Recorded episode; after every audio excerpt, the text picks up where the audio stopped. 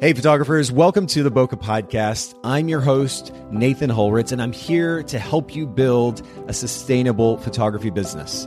That means improving your photo skills, building on your business knowledge, and honing your marketing abilities.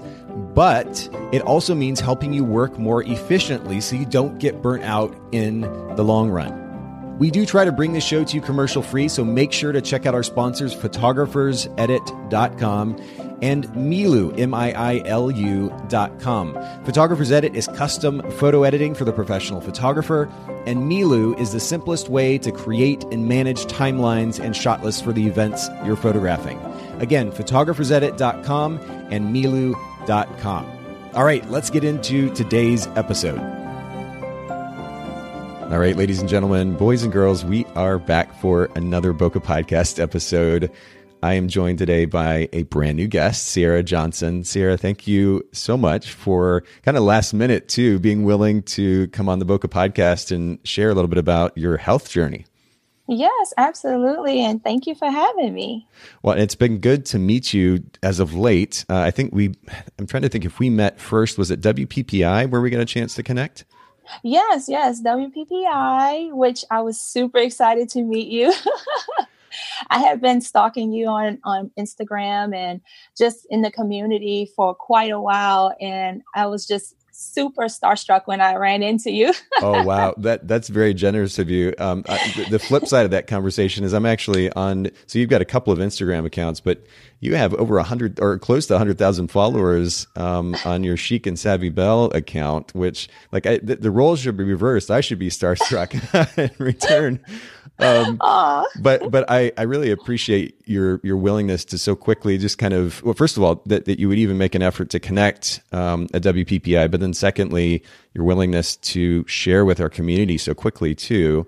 I just mentioned to you the other day, hey, you know, could we do a podcast together? And you're like, yeah, and and I said I, I think that there would be some value in in talking about your health journey uh, because this is not a topic we spend a whole lot of time on on the podcast, and I think it it's definitely bears discussion um, on multiple levels. So we're gonna we're gonna get there in just a bit. But you're also a photographer, and I, I just to start the conversation off, I'd be curious to hear what would you say is one of the most important principles behind providing a wonderful customer experience? And maybe just add a little bit of context to share what market you're in as a photographer and what type of photography you, you offer. Yes, absolutely. So I am a wedding and portrait photographer um, based in Louisiana. My service areas are New Orleans and Baton Rouge. Okay. And I started my business back in 2011, awesome. which was I ironically the same year I was planning my own wedding. so it was yes, I started a wedding photography brand photography, obviously photography business. Um, but I knew I wanted to focus on weddings, and everybody thought I was crazy because I was also planning my own wedding, and it was just the timing of it all just kind of fell that way. But I think it it it, it added additional value to what I was trying to do as a wedding photographer because I could kind of see from the bride's perspective firsthand what was missing in my opinion yeah when i reached out to photographers and i knew i wanted to create an experience at the time. Um, while my photography was nowhere near where it is now, I started the journey knowing that it was going to be in the long run more about the experience that I provided than the actual photography, if that makes sense. Clearly, I want to provide quality photography as sure, well. Sure. But um, my basis and the basis for me starting my business was that I found when I was looking for photographers for my own wedding, it was just so like white and black. It was so cut and dry. It was, hey, here's the price and this is that. And it just seemed so disconnected for something that was going to be what I cherished the rest of my life. And I just wanted, for me personally, I wanted to have someone photograph my day that understood me, someone that was there with me through, you know, the whole journey, my engagements, my bridals, and then my wedding day because it's such an important day. And I just, you know, I decided with me being a people person and me loving photography the way I, I did at the time, which it's always been a part of my life, I said, you know what, maybe this is an opportunity for me to fill that void mm. and create something that I couldn't find Yeah. um, in this industry. Yeah. And that's pretty much what my business has been built on. Um, just building a full blown experience and a personal connection with my brides and my grooms as well. And so far, so good. well, yeah, I would say so. Nine years later, and you're still still kicking, like you're still doing this thing, and and um, I props to you for that, and and also Yeah. props to you too for being kind of the epitome of an entrepreneur, seeing an opportunity and and a void, and going to fill that void. I think that's so smart. Uh, it, I think more photographers or or just people in general could stand to do this very thing, which is instead of you know we we we run into a situation or situations at various times in our lives personally where we're like man this thing is so frustrating or even as business owners this thing is so frustrating and maybe we go to facebook and we complain and talk to our friends or family members and we complain to them um, but why not instead look for an opportunity to solve that particular problem and Yes. um, and I love that you did that. You took the initiative. You were proactive, and uh, this this is a wonderful example for all of us, and a great reminder for all of us too. So yeah, again, props to you for that. And and here we you. are nine years later. Now you're a wedding photographer in the Louisiana market. Uh, it, what would you say is your brand position or the unique value proposition that you bring to the, the Baton Rouge, New Orleans area areas? Um, for me, my brand position is just to provide quality photography and a quality experience at an affordable but quality rate. um, I, I try to position myself kind of right in the middle of the market Okay. because there are, you know, definitely quality customers and quality brides that may not be able to afford the top dollar, but not want the bottom either. So I try to position myself right in the middle where my clients receive quality photography and a quality experience that nobody can compare to. And it's just been a beautiful ride. Like you said, it's been nine years. Um, I have had quite a few ups and downs and Sure. just trying to make sure that, you know, I position myself in the right places. But overall, it's just been a very beautiful journey, a beautiful journey of growth. And I think my my brides and my grooms really appreciate what I have to offer. And so far, it's been it's been a beautiful ride. How many weddings do you photograph on average in a year? So my my cap every year is 26 weddings, but for some reason she, she can't say no. Ah. so the past 4 years I've been about 34 to 36 a year. Wow. Wow. Yeah. That's amazing. Well, it, I, I was noticing on the homepage of your site, and by the way, for everybody listening in, uh, Sierra's photography homepage, it's, it's Southern Amore, A-M-O-R-E E dot com. And uh, you mentioned that your, your wedding collections start at $2,800. Um, this is something I mentioned before in the podcast, but just for context for everybody listening in, roughly ah, between 75 and 80% or so of the weddings photographed in the US uh, are shot for about two grand and below. And then the next, uh, I would say 10 to 12% or, sh- or so are photographed between the two and I think $5,000 mark uh, are the most recent numbers that I saw. And then everything else is above that. Um, So there's this massive portion of the market that is, I, I still think, is underserved, and that's a whole conversation for another day. Um, But then that that 2,000 to 5,000 range where you're sitting is about 12 percent of the market, and there are a lot of photographers competing for that. Um, I think it's great that you've been able to develop such a, a wonderful experience that you're getting 34 weddings, you know, 30 to 35 weddings a year. Um, That speaks very highly of, of the service that you're offering. So uh, once again, props to you, congrats to you. And, Thank you. um, and and you know, on on that note, I mean that's that's a lot of weddings to shoot in a year. Time management can be a tough thing when you're trying to run a business, and on top of that, you've got a family, uh, and Yes. and like recently had twins, which is Yes. just amazing. What first of all, just what's that experience been like? Oh my goodness. Oh my lord. Before I tell you that, I do want to just jump back into that pricing Yeah. um, real quick. Yeah, please. Before we leave that, one of the important things to to note about my pricing and where I kind of am sitting right now is that Louisiana just let's put it out there. We are slow, slow, and slow. Okay. We are like the last to pick up on everything. Our market, our market is just not as, I don't want to use the word expensive, but we are definitely um, Southerners. And, you know, I, have done a lot of pricing and investment kind of research yeah. throughout the market and throughout different states and regions. Okay. And it just, I find that where I sit, unfortunately is actually kind of expensive for our area believe it makes or not. sense. no that makes sense. Yeah. So with me having the clientele that i have i'm actually looked at as one of the more expensive photographers in our market which i know like when you're looking when you're coming from up north it looks you know like oh the pricing is really affordable. But for some of our our brides in the South, it's actually pushing the boundaries for them. Yeah. Um, this is really like our our middle of the market bride, but they still have like an overall budget of you know forty fifty thousand dollar weddings. It's just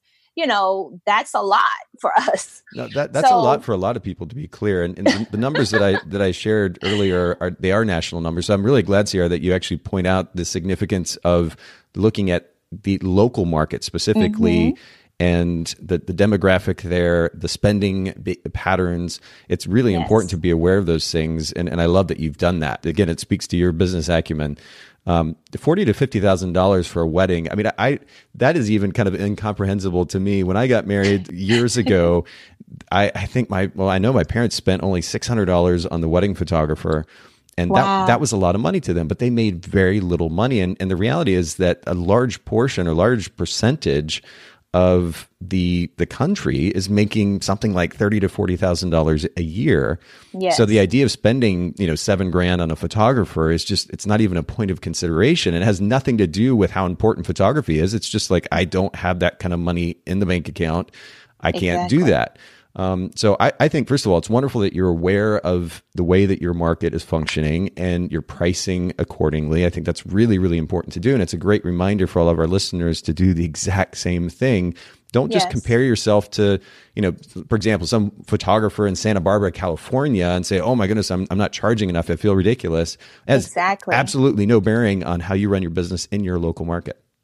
Exactly. And it's funny because I actually um I, I do destination weddings as well. And it's always hilarious to me when a bride is like, Oh my God, it's so affordable, it's so affordable. Yes, yes, yes. Like they're just super excited yeah. because they haven't they haven't experienced my price point because they're so used to things being so much more expensive because a lot of times it's a bride from up north um, that's coming down south. And so it's always something that I, I take into consideration because I know how much more expensive things are up north and like you know on the west coast. Um, and i have a lot of photography friends that are in like the dc market um, for instance and they all start in like the $5000 range. And we have this conversation all the time where i'm like i can't do that. Like I would not be in business if I right. started at yep. $5,000 yep. just because that's not my market. Exactly. And we do the same work. We do the same, you know, quality of work. Our images are very similar, but they just have a different market. And it's, you know, it's very important. And, you know, like you said to other photographers out there, don't compare yourself to what your friends are doing in California and you're in Idaho somewhere. You know, like you definitely need to make sure you're positioning yourself for your local market and then go from there. Just create a stamp in your local market and it'll be just fine. I love it. No, that that's wonderful advice. We could end the podcast right there, and if, if people actually paid attention, they'd be walking away with significant value because it's really important. This, you know, it, we we talk a lot about this comparison game that happens on uh, on social media, and um, if we just actually took a step back and focused on what on what's actually going on, particularly in our mm-hmm. local market as photographers, and focus on serving that market according to the actual data, um, yes. the behavioral patterns as we've talked about, it, we would be in a wonderful place. It really doesn't matter what other people are doing because they're not serving your clients. And exactly. so we need to pay attention to what our clients need and what they want and, and focus on serving them and, and we'll be good to go as business owners. So I love that we've talked about this. Um, but, but do talk to me about time. And by the way, I have to say too, like on, on your Instagram account for, for Southern Amore, we'll talk about your other mm-hmm. account here in just a second, but um, there is this picture of you and your twins that you posted back on January 1st that is mm-hmm. just stunning. Um, so, so tell me a little bit about life with twins. Yes, so the twins um, have definitely changed my life. it was unplanned and unexpected. Yeah. And one of the most challenging experiences I've ever faced as just a woman, a business owner, just everything. And to be quite honest, you know, they were just born. They're only, they'll be four months tomorrow. And it has been quite a challenge um, to to get myself back into the lifestyle that I created before they came into the world. Sure. But it's been a journey that has allowed me to really push myself as a woman and push myself as this super mom that I kind of have self entitled myself as. But before they got here, I definitely had something um, in place which I wanted to really kind of go more deeper into because right now I would say my journey is shifting a little. Okay. Um, because I created a um, lifestyle and a work life balance based off of what my life was prior to the twins. Ah. And I'm now in a transition where I'm incorporating them. And so um, at WPPI, for instance, like I taught a master class on work life balance. And in my class, I let, I made sure that my attendees knew that my lifestyle changes and that's a part of real life you know we go through different things you know it could be a health experience it could be an experience where maybe you know a parent takes ill and now you're the caretaker i mean there's so many things that can happen to entrepreneurs where we have to be ready per se yeah. but there's always room to pivot and there's always room to make adjustments. And so for me, I'm in that adjustment phase right now um, because I have newborns and I can't move the way I was moving prior to them which was like a well-oiled machine if i have to um, i had kind of gotten myself to a place where things were really flowing really easily for me and yeah. i had launched a second business and it's just so many things were really going um, as i planned and then god said ha ha ha ha, ha. Yeah. like yes let me just throw this monkey wrench in there and yeah. see how you do so yeah, it's been a it's been a transition, but I love to kind of talk about what that was like before them and then what I plan to do with them because it's two totally different worlds at this point. But you highlight something really important, uh, and and if I'm transparent, it's something that I need to continue to improve on, which is to learn to be flexible because you know, as, as much as I like to also be very kind of structured in the way that I want to run my day and I'm going to do this thing and that thing, the reality is life just doesn't function that way consistently. You have yes. to be able to kind of flex and flow, and um, and and without that kind of open mindedness, uh, I, I, think about the Bruce Lee quote about being like water, right? So if mm. if you're flexible and that that stone gets dropped on the water, what happens? You see the ripple effect, but the, the ripples kind of die away and the water smooths over again uh, yes. because that water is able to flex and flow. And to be more like that as business owners and just as individuals, I think it's really, really important. So you bring up a great reminder. Uh, but you, in addition to your twins, um, you have a 12 year old son, is that right? Yes, he's 12. And, and then, of course, your husband, who, by the way, I, you know, there's very few people that that I get to meet um, in life who who or see in life who have this just like genuine, kind smile. Aww. And and I like I want to hang out with your what's your husband's name? DeMarco. DeMarco, I want to hang out with your husband. Like he he just seems like the most genuinely kind individual. And Aww. and there's this picture of you all um, posted on January 1st on again Southern Amore, and we'll link to the Instagram account in the show notes for everybody listening in. Uh, but y'all just look wonderfully happy, and he, but he just got the kindest smile. I can only imagine, he like he's got just a wonderful support structure there for you as you've gone through all of this. But how do you? Oh, you gotta make me cry. Uh, well, it, how how do you create the space for yourself, uh, for your son, yes. for your twins, uh, for your husband? Like, how do you create the space for them while simultaneously running a business? Is there a particular um, principle or idea, yes. technique that you utilize to to kind of maintain that so-called balance, whatever that balance might look like for you? Yes, listen, Nathan, we will be here all day. How much time do you have? Because let me tell you, you just brought tears to my eyes that you could see the happiness in our in my family because that took a lot of work mm. and something that I've shared in the past. And um, there, I've, I've done some other interviews and things before where I've shared this. But in 2015, the year that I actually went full time and left my corporate job, yeah. um, my husband and I were going through a lot and we separated. Mm. And we were separated the entire year of 2016. I mean, he pretty much, we separated the end of December and it was the craziest thing, the, the hardest experience I've ever had to go through. Mm. And it was a result of me being married to my business and not my husband. Wow. Which was a huge wake up call for me. Um, because while I thought I was out here building this business for my family, it was actually me building this business because it was my own ego that wanted it so bad. It was my mm. personal like joy. It was the thing that was giving me fulfillment. And I didn't realize that while I was happy building this business and working like unimaginable a number of hours, I was forgetting what I was working for. And it took for my husband to step up and be like, this is not it for me. Like, this is not what I signed up for, you know, and he is my biggest supporter, but he put his foot down and he was like, if this is how it's going to be, this is not for us.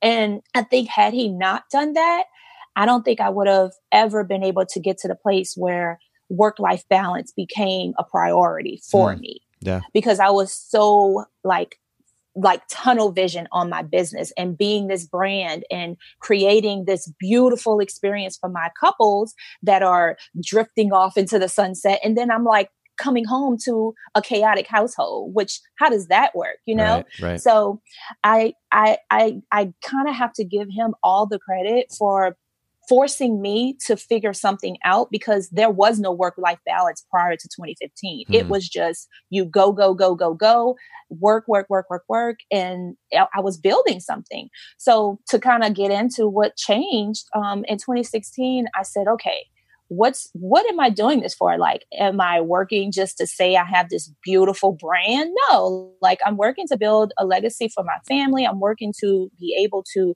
make more money to spend more time with my family. Like so i had to kind of sit down and prioritize. And when i did that i realized that i had to fix a lot. And i started with client management um, I had to get to a point where clients respected my time. And this is something that I talk about a lot in my masterclass. Um, okay. That I've, I've taught this class with WPPI twice now, the same exact class two times in a row. And respecting our time as photographers is a big part of my class. Um, if you think about industries that have respect, it's like doctors, right? Um, even down to hair hairstylists and barbers. Like they don't work on Sundays and Mondays, and it's just a known fact. You know, you don't, you're not expecting to go to your barber on a Sunday or a Monday because you know they're right. closed. Yeah. You don't expect to be able to call your um, primary care physician on a Sunday and they say, hey, come to the office. You know, it's just certain levels of respect in different industries that are just standard. And I said, okay, I'm going to create my own standard for my time. I don't know what everybody else is doing, but for me to be able to prioritize my family, I have to set limits. So I started off with just my schedule and I decided that Sundays and Mondays are off limits. Hmm. We're a Christian family. So church was like, where is church? Church had no longer become a priority. Mm. I lost that, you know, like I would tune into Facebook here and there, but we were no longer going and sitting in into, you know, our church houses. We it was like no matter what day it was, I was available. Hmm. And that's not good, you know, you yeah. you really have to set standards. So Sundays and Mondays I created as family time. Then the other like to take it even a step further, because I was um, pretty heavily booking in 2016 and 2017, I decided that once I had three weddings in a month, that was it. Like I needed to keep at least one weekend open for my family. So it's tricky, but it's doable. So what yeah. I would do is, you know, if I had, let's say I booked a Friday and a Saturday the same weekend, that meant I could only book one more weekend in that month because I had my three for the month. And then that would give me a weekend to spend with my family. Um, or, you know, if they were spread out, I would just block off that last available weekend and just say no. If it came up, it's a no. And, you know, by me setting those standards for myself in the beginning and telling myself, hey, this is what you're going to do. It's not about money anymore. Now it's about just setting a new trend and a new standard for yourself so that family time is not you know contradicted by your clients or your business or whatever like this is the standard and there have been times where clients have requested dates and it just happened to be on my family weekend. And I say no without blinking because I had to learn how to prioritize. And that's kind of the standard for what I started. And then I kind of continued that into um, working with my client management system, which really helped. And I, I, don't know if, you know, you are familiar with it, but I use a service called Sprout Studio. Yeah. Uh-huh. Oh my God. Like when I finally discovered Sprout Studio, it literally saved my life. It saved my marriage. I tell Brian, who is the creator, all the time, like, you just have no idea how much this system saved me. Wow. Um, because it, it provided me the opportunity to be able to prepare all of my content on the back end. So when in real time clients contact me, I'm able to respond literally within less than 30 seconds. Wow. And just having that system made me be able to stick to my um, new standard of time and respecting my time. And then with my daily schedule, so I open at, I, I quote unquote, open like a store. Yeah. I open at 10 and I close at 6. And so I decided, you know, that's another thing that I have to set my own standard for. So with using a client management system, I'm able to schedule all of my responses. So even if I am, you know, not too busy at night and I'm respond I'm doing emails, I'm not sending those emails when I type them. I'm scheduling them for my business times, which would be if it's 8 8 if it's 8 p.m. and I'm writing an email, that email isn't going to go out until 10 a.m. the next morning. Okay because now I am making my customers aware that I'm only working between these hours. Yeah. Because if I don't respect my hours, how am I going to expect my clients to? So, starting in 2016, my clients started getting used to not only me no longer working on Sundays and Mondays, but they also started to get used to my communications only happening during business hours. Hmm. And it took about, mm, I would say it took about six months or so for it really to kind of click. But no, I no longer get emails on Sundays or Mondays. I no longer have people requesting certain things on Sundays and Mondays. It's just, I've kind of built my standard. And that was the beginning of me getting my work life balance in order to be able to prioritize my family. Wow. Well, I mean, it seems like uh, we could kind of sum this up by by saying, I mean, I know it's kind of a cliche word these days, but you were intentional. Like you realized yes. you needed to make a change, and then you did, and and by being intentional that I'm, I'm not going to work on Sundays and Mondays. I'm only going to shoot three weekends a month. And here are my business hours and I'm sticking to these. And I can imagine too that like putting it out there, your, your family kind of keeps you accountable as well. Mm-hmm. Um, but that intentionality is, it, it's funny how something so simple can ultimately make such a massive difference as opposed to reacting, right? That, I think a lot of photographers, and I've certainly been guilty of it as well, in our industry tend to just function in a reactive state where if a text message comes in or an email comes in, um, they're just going to respond to it at that moment. Social media notification, got to jump to that right away.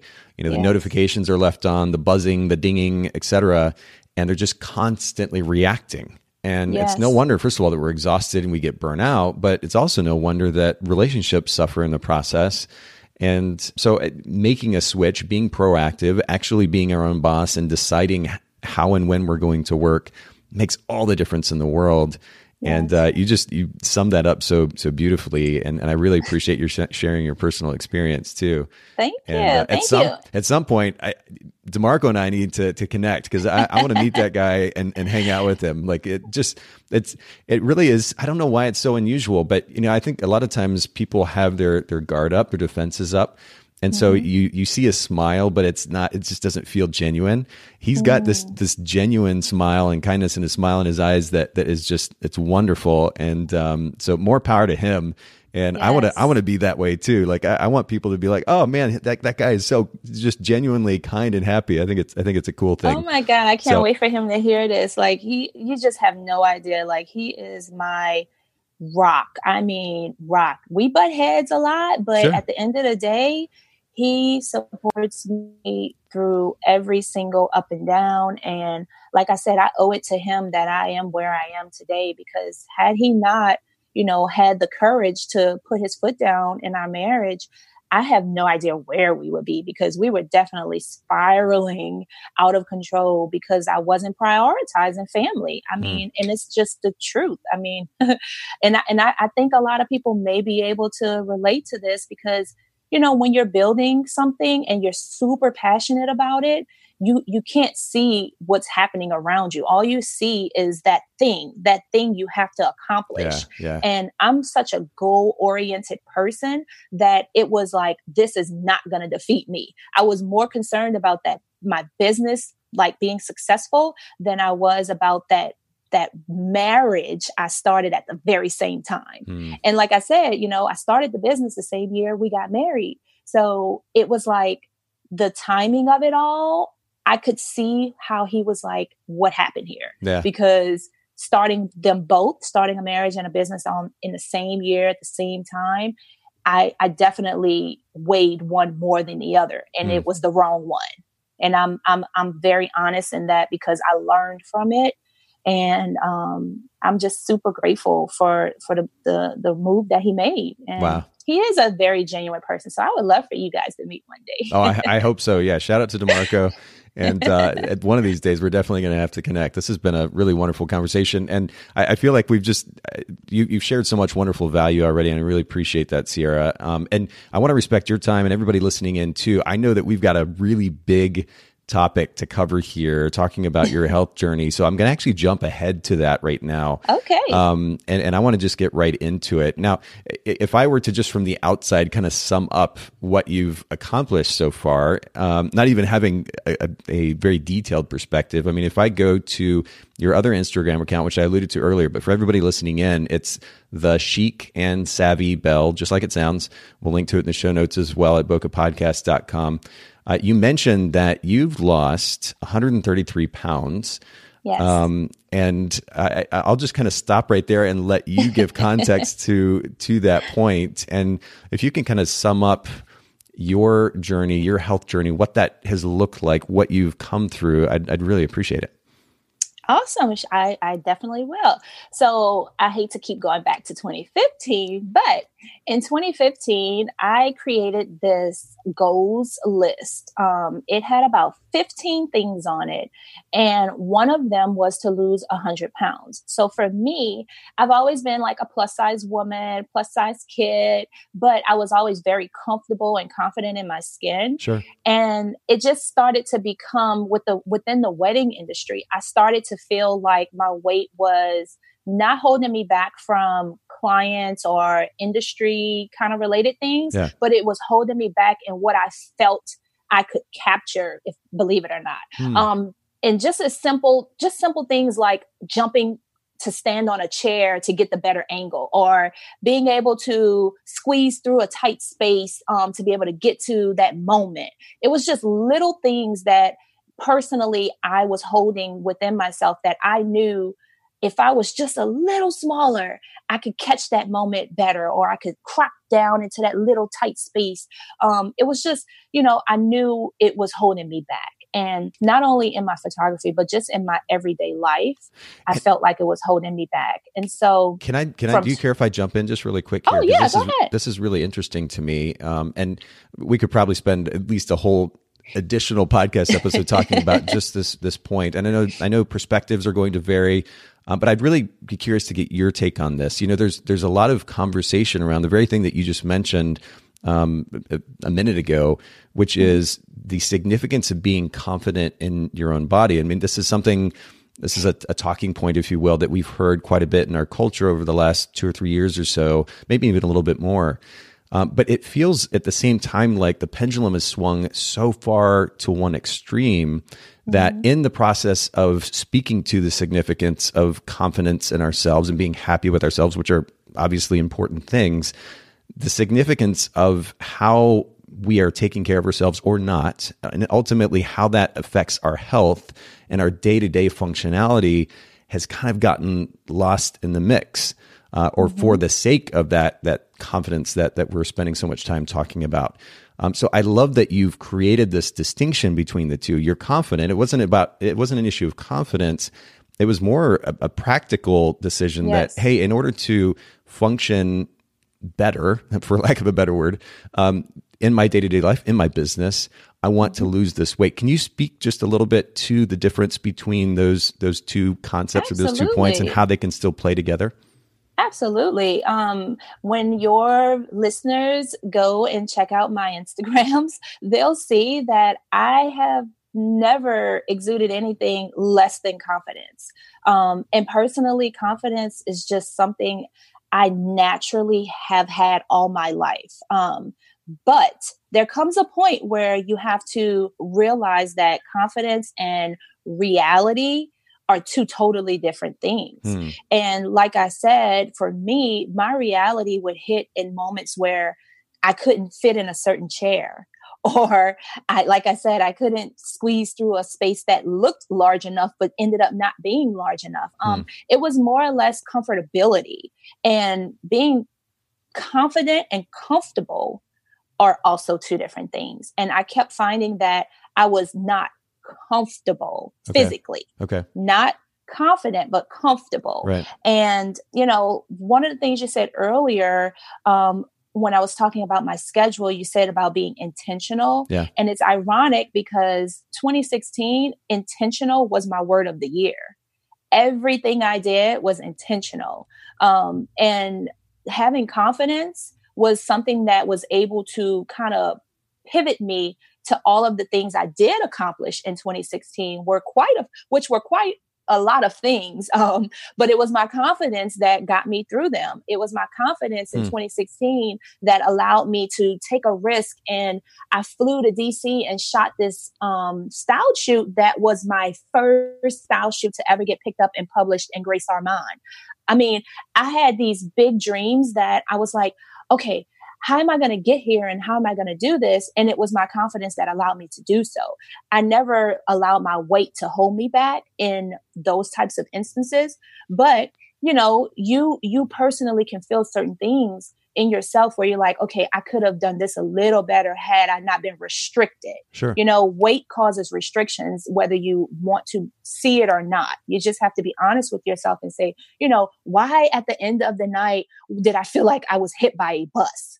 I mean, it wasn't my confidence that was the problem. It was my physical being that was the problem. And, you know, I just, it, it, I could go on and on about the differences, but hopefully, you know, going forward in the rest of this conversation, people will get a better sense of how being confident doesn't quantify being comfortable two different things. And, and I'm glad that you make that distinction. I think the other thing, and again, this is for a whole nother topic, and maybe we'll even have um, you know a health professional of, of, some kind come on and address this too. But despite how we might generally feel comfortable, I think back. In fact, before we recorded today, um, I sent you a, a picture, like a before and after picture of myself. I, I, I lost, I think at the at, the highest point, I lost about sixty pounds. So good. A number of years ago, and I, when I think back to my life being that much heavier, I don't I don't remember necessarily feeling so bad. Mm-hmm. Um, what you don't realize, uh, I think many cases you, you, don't you don't realize what you were missing out on as yes. far as how you feel until after you lose the weight because you're just kind of exactly. used to it. Exactly. Yes, you make you make it your lifestyle is what you make it based with the the plate you're given basically and you don't realize that there's a whole serving of other dishes out there that you don't even know about because you basically restricted yourself to what you thought was possible or what you kind of made your surroundings as. And that I could not relate to that more. I actually just said that very thing to someone a couple weeks ago that I didn't know that I wasn't living a beautiful life before I lost the weight. Like mm. I thought I was living my best life prior to losing weight. It wasn't until I lost the weight that I was like, "Oh my god, like this is living. This is what living is like." Yeah. Like it's so crazy how you just don't know. You just don't. Yeah, so I, I, would encourage all of our listeners, I guess, on that note, just to to make sure that um, I- even if you are kind of comfortable in your own skin at the moment, just make sure that that what is not getting lost is what is possible. Um, mm-hmm. and and you know whether it's conversation with somebody who's been through in this case in the context of this conversation weight loss and knows what it's like and knows what's on the other side of it um, yeah, it takes work, but what's on the other side of that is potentially an even more fulfilling life than what you're already yes. living. But what I was getting to earlier when I referenced having a healthcare professional on here, I think one of the things, again, that's been lost in this conversation about confidence and the significance of confidence, and again, I don't want to minimize that. There's there are some actual, shall we say, quantifiable measurements of our health that if we take the time to get blood work done and have a mm-hmm. healthcare professional walk us through this process, um, we can become aware of, and and we might be surprised that despite the fact that we're comfortable in our own skin and maybe we're even confident, um, there are some concerning data uh, because our body in some ways functions maybe not robotically, but you can actually go and get blood work done. I did this a number of years ago. It's really fascinating, actually, to actually see numbers. Um, we can talk about feeling good, but then numbers are another thing, and they we may not feel that bad right now, but if the numbers as they are continue as they are for a number of years to come, we may end up putting ourselves in a really bad spot down the road. Yeah. So I just I want to make sure that for anybody listening in that you don't ultimately compromise your health, even if it's not right now, certainly in the future, mm-hmm. under the mm-hmm. guise of well, I'm confident in my own skin. Um, because I, I feel like in some ways our culture has gone to such an extreme with that message. I'm concerned that that some people's health in the long run might be compromised as a result. I just don't want that to get lost. Um, mm-hmm. So I'll just throw that out there. We'll leave that alone for now. And like I said, maybe we can have a, um, a healthcare professional at some point, or even more than one, come on and and we can have more uh, detailed conversation in that realm. But so you, you had this motivation to to make a practical change in your life. Um, what enabled you then to to go ahead and make that change and begin to see results? Yeah, so it have you ever heard of Blink Conference by Ike and Tash? Yes, absolutely. Okay. So in 2016, um, wait, no, 2017, yeah. um, a group of my friends and I, we went to their um, conference that was in Seattle that year. Yeah. And that whole year, I had already been kind of dealing with the fact that I'd accomplished everything on that 2015 goals list except for losing that 100 pounds. And I was, I had, I kind of was doing this yo yo thing where I was losing the weight and then I was gaining it back. I just kept falling off the bandwagon. So it was getting to a point where I was becoming very frustrated with myself. Hmm. And then in November, which was the time of the Blink conference, I went out to Seattle and it was the beginning of the end for me. I was the most uncomfortable I've ever been, like ever. And I think it was not that anything had physically changed with me, it was my mindset was over it. I was just done. I was so sick of being the big friend. I was sick of like having to look at a seat or a space in between two people and think about can I fit there before I have before I sit down. Um, just like just these very small, minute things that became big things um, when it came to my comfortability. Hmm. And during that trip, the girls and I, it was a group of, of four of us, we just really had this very deep connection and deep, we had deep conversations about life as a whole. And I remember telling them that I was in this place where I I've accomplished everything. I got my my husband back, my family's going well, business is great. I've streamlined things, but I'm still feeling incomplete. Like I still was not feeling like I'd gotten to this place of like just completion yet.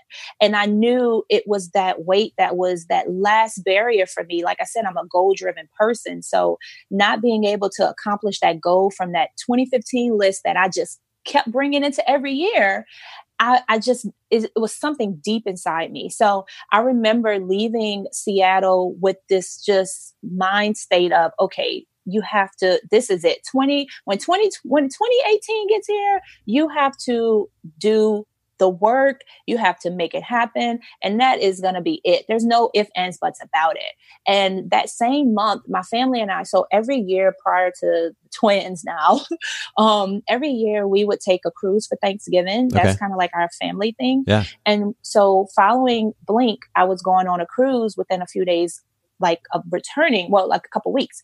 And so we went on the cruise, my husband, my son, and I. And once again, I was plagued with all this uncomfortableness. And the the moment, like my rock bottom moment, was my son. I'm like the water mom. I'm like a fish in the water. My husband is uh, terrified of water. He does not do water. So when we would go on our cruises, it's always my son and I. And at this point, I had picked up a probably like an additional maybe 20 pounds because I had lost weight and then I gained and then gained more. Sure. So I was at my heaviest um, at that point. And on the cruise, which was a new ship and these new water slides, there was a sign as my husband, my son and I were walking up to go get on the water slide, a sign that said the weight capacity was 300 pounds. I was 311 pounds at the time. So I stopped and I told my son, I said, baby, I'm not going to be able to get on this hmm. because mm. mommy is over the weight restriction. And the look on my son's face mm. literally like killed me right there. Wow. I could have passed out and died in that moment because he had so much disappointment. Like, that he was so excited for us to go do this together. And then I had to tell him I couldn't. And I mean, it literally brought tears to my eyes the way he looked at me. And he was like, okay, it's okay, mom. That's okay. It's okay. Mm. And so we went and we sat back down where my husband was. And I just was looking at my son, just so disappointed that he, we couldn't do it together. So my husband, being who he is, he was like, okay, we'll go do it. And he went and did it with my son. And, you know, to have that moment with him. But it's like, that was my thing. We do water sports together. We do all the fun, like water activities together. And I had to tell him no because of the weight restriction. And in that moment, I cried and cried and cried and cried. Like that night, I remember I boo hooed about it. And I told my husband that that was it. Like there was nothing else that would motivate me more than that moment. And I remember the very next day, it was like God was just giving me all these painful stamps like, listen, this is, I'm, I'm nudging you, girl. This is it. My husband and I went to dinner and I sat in the chair.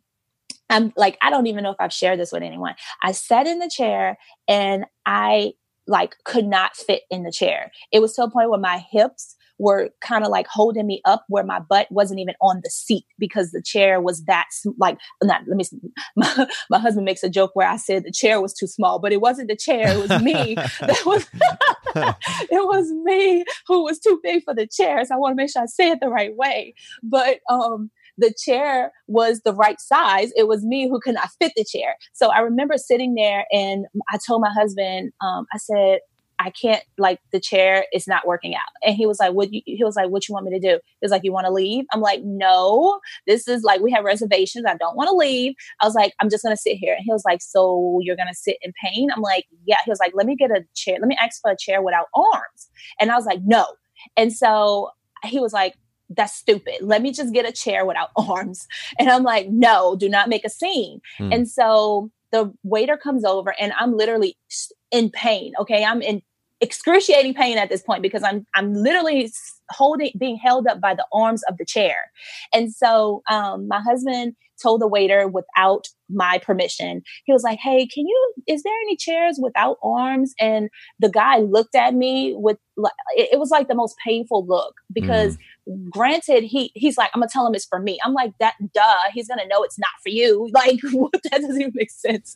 So he asked the guy to bring a chair without arms, and he did, and it was a scene, and I was the most embarrassed I've ever been in my life, but I was able to sit there and have dinner with my husband. So two days in a row, I had these experiences with the two people I love most in the whole wide world, where my weight embarrassed not only me, but I mm. felt embarrassed them, which they both said they weren't. But obviously, you're going to take it a different way. So after that, when we got home, that was it.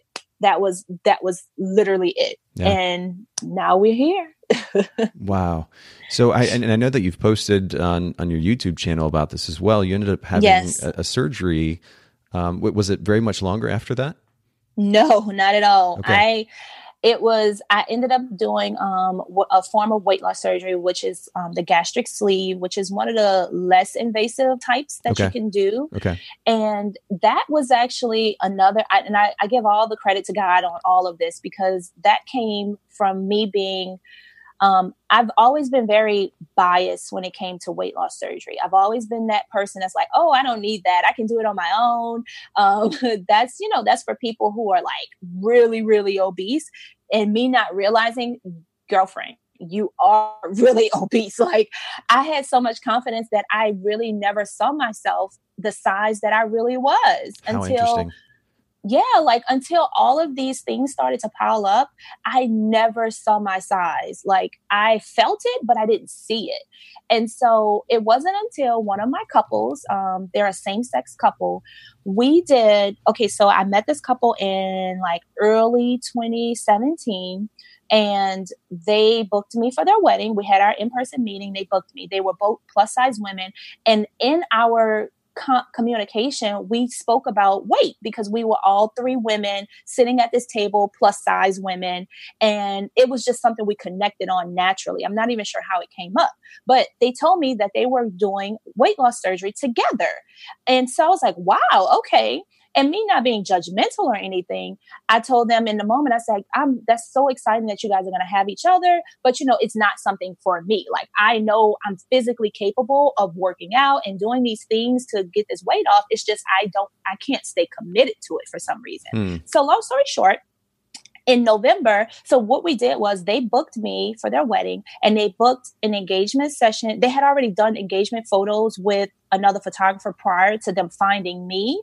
And so what we discussed because their package came with a session, we said, okay, since you guys are doing the surgery in May, let's do a second engagement session to show how your transition has happened from the first to this to before the wedding. Sure. And they loved the idea. So in November, when I got back from Blink, actually, no, no, no, it was after the cruise, actually. When I got back from the cruise, I went to do their session and I could not even like tell you how pivotal they they were in my journey. Hmm. When I saw them, it wasn't the fact that they lost all this weight that impressed me. What impressed me and made me finally just be open minded to surgery was their spirits and their personalities. Yeah, yeah. They looked so happy and so free. It was hmm. like two completely different women. Like when I met them, they were in their shells. Yeah. They were like really closed. And when we did that second session, I could just see so much light and freedom in their in their spirits and their personalities. They just like had lifted like thousands of miles off the ground, you know? And we talked about it and I was like, you know what? I'm going to go ahead and look into this. And finally, I just was like, you know what? Maybe God is putting all these things in my life right now to just push me into this direction because maybe this is what I should be looking into. And it wasn't until I did that I realized my issue was not moving and exercise and being active. My issue was that I had a food addiction. And I had never recognized that until I started looking into weight loss surgery and what options were out there and what that really meant for my journey. Hmm. And recognizing the food addiction was what got me to the point that I am now and it was the best thing that could have ever happened. Well, and, and that's a beautiful segue to my next question and or talking point, which has to do with food addiction. By the way, I, want to interject here just really quickly and remind everybody listening in, um, neither myself nor Sierra are healthcare professionals or psychologists. This is just meant to be conversation and kind of sharing our personal experiences uh, and what we've learned through them. But um, you know, food food addiction. This is not really something that I've publicly talked about. Uh, it's it's it's something that I've struggled with, um, and part of the and, and, I'm not I don't say that to to get anybody's um, you know empathy or anything of the sort. I just want to put that out there for the sake of context and in this conversation. Um, and it's it is a I know how difficult it can be yeah. from personal mm-hmm. experience. Let me just put it that way.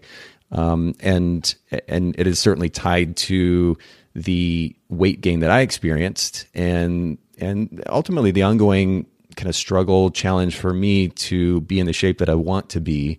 So I can very much empathize with you, Sarah, and, and relate to you. But I'd love for you to share, if you don't mind, first of all, starting at that realization, how that realization felt, what it kind of looked mm-hmm. like internally, what what do those thoughts sound like, if you will, um, yeah. just just for our listeners to give context, and then were there certain things that you did or have learned to do to effectively mm-hmm. combat that that so called food addiction? Yes. Yes, absolutely. Um, so, in realizing that I had a food addiction, it was the fact that I real I, I had to kind of almost step outside of my body um, when I was going through the phase of trying to figure out what I needed to do to lose this weight. I had to really be real with myself and stop making excuses. And I'm like, okay, every time I go on a weight loss journey, where am I going wrong? What is it that I'm doing that is causing me to regain the weight and mm. not succeed? Yeah. And it was me being honest with myself and saying it's the food. Like every time I would fall off the bandwagon, it was because let's say maybe um, an event come, uh, came up and it was food related. Here in Louisiana, every celebration involves food. everything, everything we do is surrounded around food.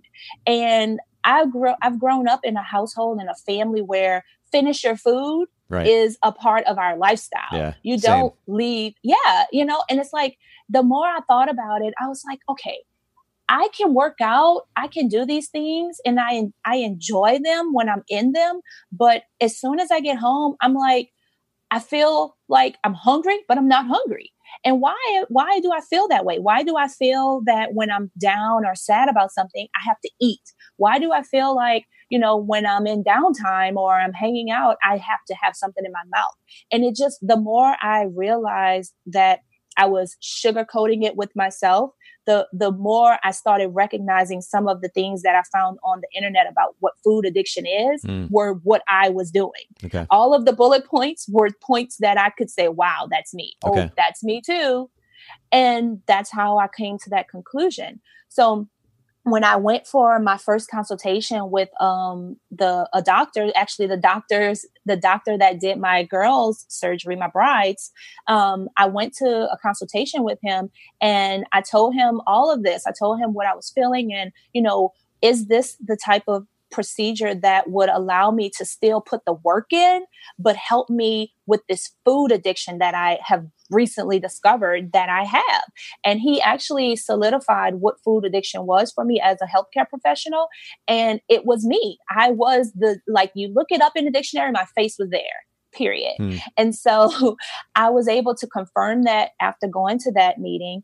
And it just helped me to realize that, okay, maybe, just maybe, I do need a little help in that area because working out has never been the problem. Yes, it hurt as a 300 pound woman. Yes, it was painful, but I was never afraid to do it. I was more so afraid of the food side than anything.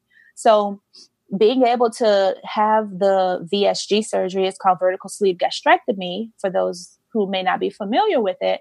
What it is, is they basically take out 70 to 85% of your stomach and wow. they leave it in like this banana shape. Okay. So instead of your stomach being able to fully expand and take in all this food, um, like this endless pit of food, you're restricted to what can fit inside that banana shaped belly now. And I opted for that particular surgery because, like I said, I still wanted to do the work. I didn't want something that was going to do all the work for me, which even with gastric bypass, that you still have to put in work. You have that's like the biggest misconception I learned as a person that was kind of against weight loss surgery in the beginning okay. is that even having weight loss surgery, you still have to do the work it's absolutely positively not the easy way out. Interesting. It's actually probably harder than, than doing it on your own or without any assistance. So I refer to my sleeve as a tool, which you'll find in this community, the weight loss surgery community. Most people refer to the gastric sleeve as a tool okay. because your stomach can actually stretch back out. Right. There are a lot of people who are unsuccessful with the sleeve because they do not um, take the opportunity to fix the big problem, which is the food addiction. Hmm. The problem is this is basically a tool that gives you a year to two years to get your stuff together. Okay. In lack of better words. Yeah. And so for me to kind of answer your question, what I did was I took the sleeve as an opportunity to reset my life. Okay. And reset my relationship with food. And within six months, so prior to me having the sleeve, every time I would do like a weight loss journey, I would fall off within like that 10 to 12 week mark. It would be kind of like played out at that point. I'm like over it. Okay, I'm hungry. I want to eat what I want to eat. And I would just get back into eating too much and not in moderation. Now, having my sleeve, um, I was able to teach myself portion control. I was able to teach myself moderation and, you know, what what should I focus on? What shouldn't I focus on? What's healthy? What's not healthy?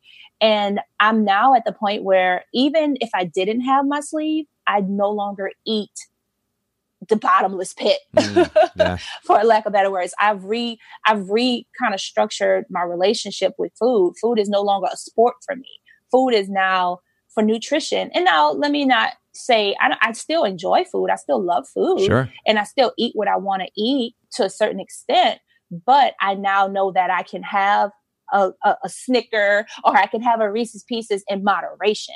Yeah. not eat the entire like store. Um, oh, I can very much relate to that. Yeah.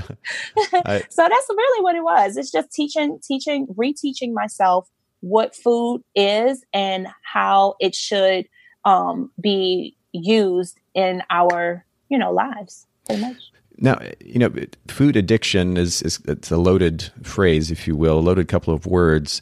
Mm-hmm. addiction specifically uh, as i understand it have, have, come to understand it is ultimately compensating for something right? We're mm-hmm. we're trying to in fact it's really interesting. Russell Brand who is a is an actor relatively famous actor and comedian um, speaks to his addiction to drugs uh, i think alcohol as well.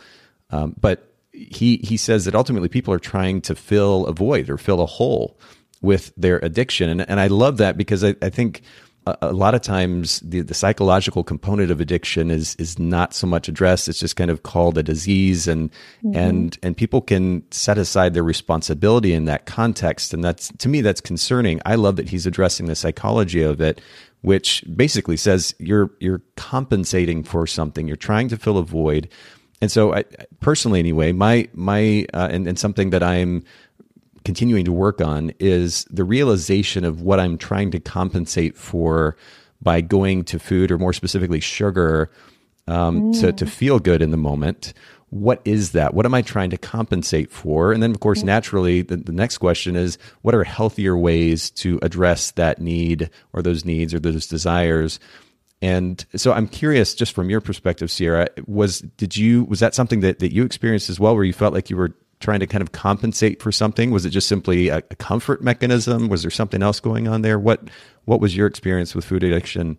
In, in that you realm? know honestly um I, I i can't really say that i ever pinpointed a one like that one thing that i maybe was compensating for because i don't feel i don't feel like i was i okay. feel like i just came from a background and a family where food was a sport like interesting okay and and and that's you know I'm I'm being 100% honest in that because I I really did feel like I was very happy and I didn't feel like I was lacking anything and and I have a large following and I try to always like express that my my um, purpose for sharing my journey the yeah. way I did was to show that you could be the most confident plus size woman in the world but still need to be healthy. Yeah. And I think for me, that was it. Like it was, it was, it was really nothing else that I felt I was compensating for. Okay. I okay. was,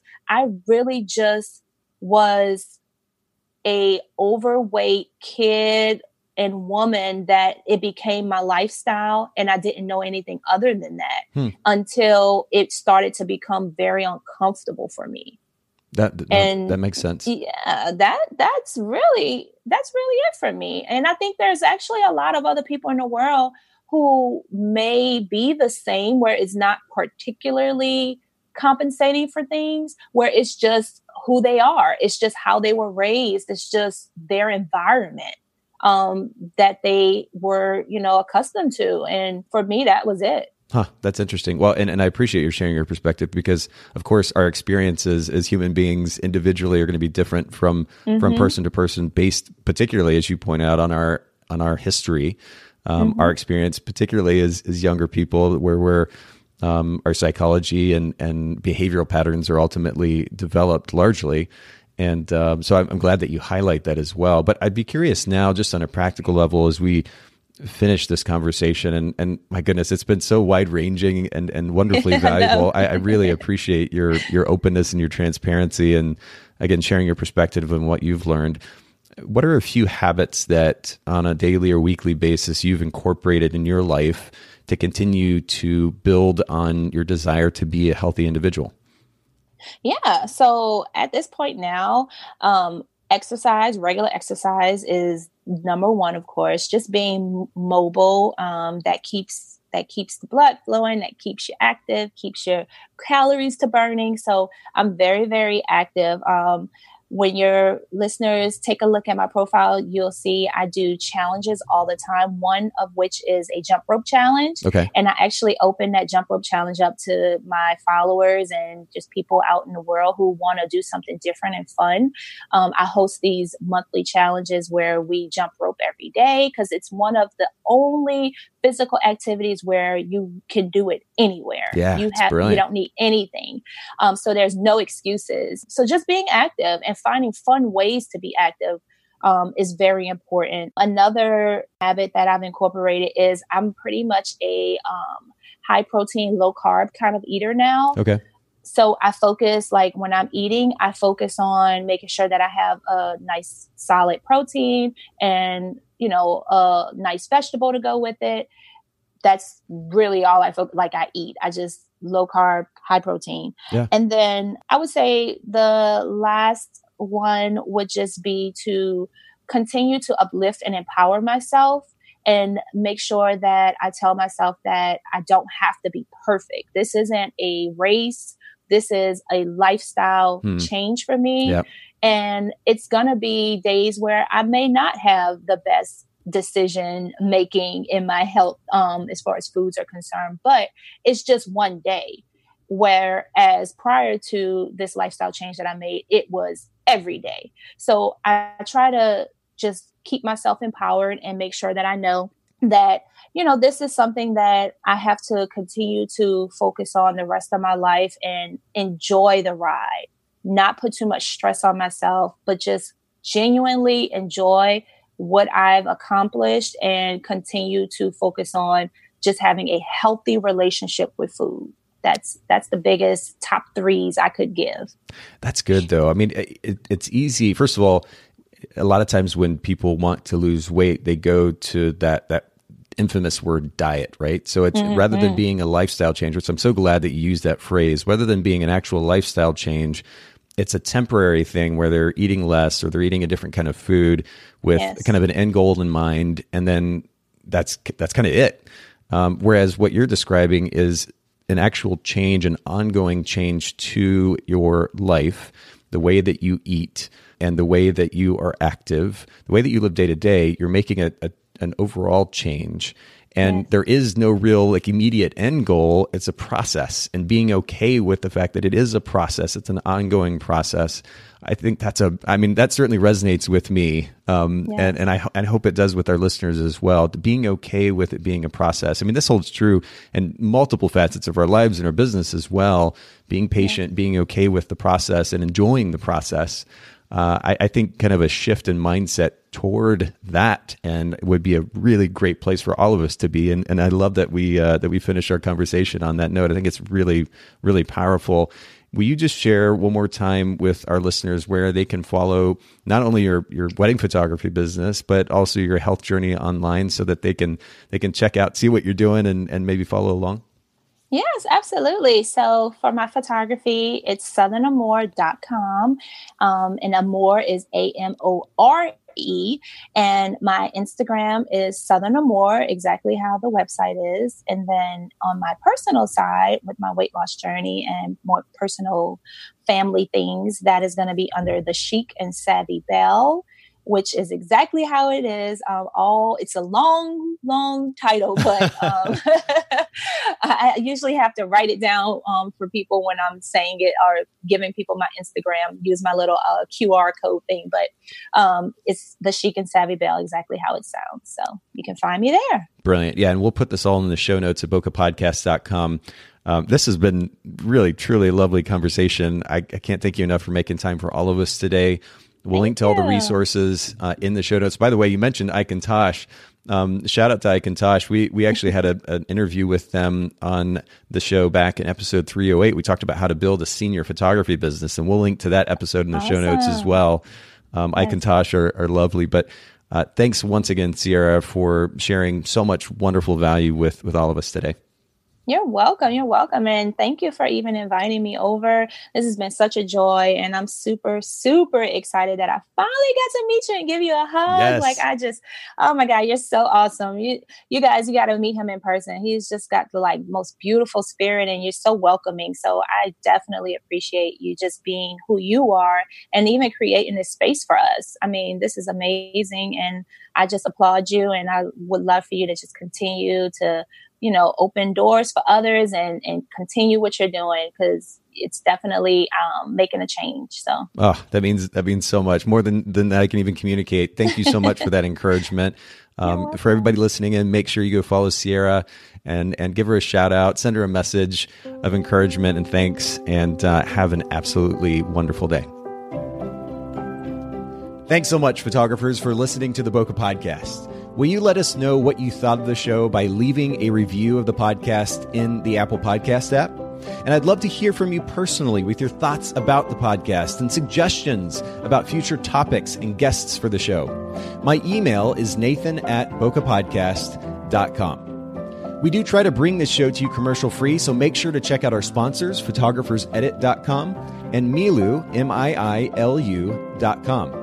Photographer's Edit is custom photo editing for the professional photographer, and Miilu is the simplest way to create and manage timelines and shot lists for the events you're photographing.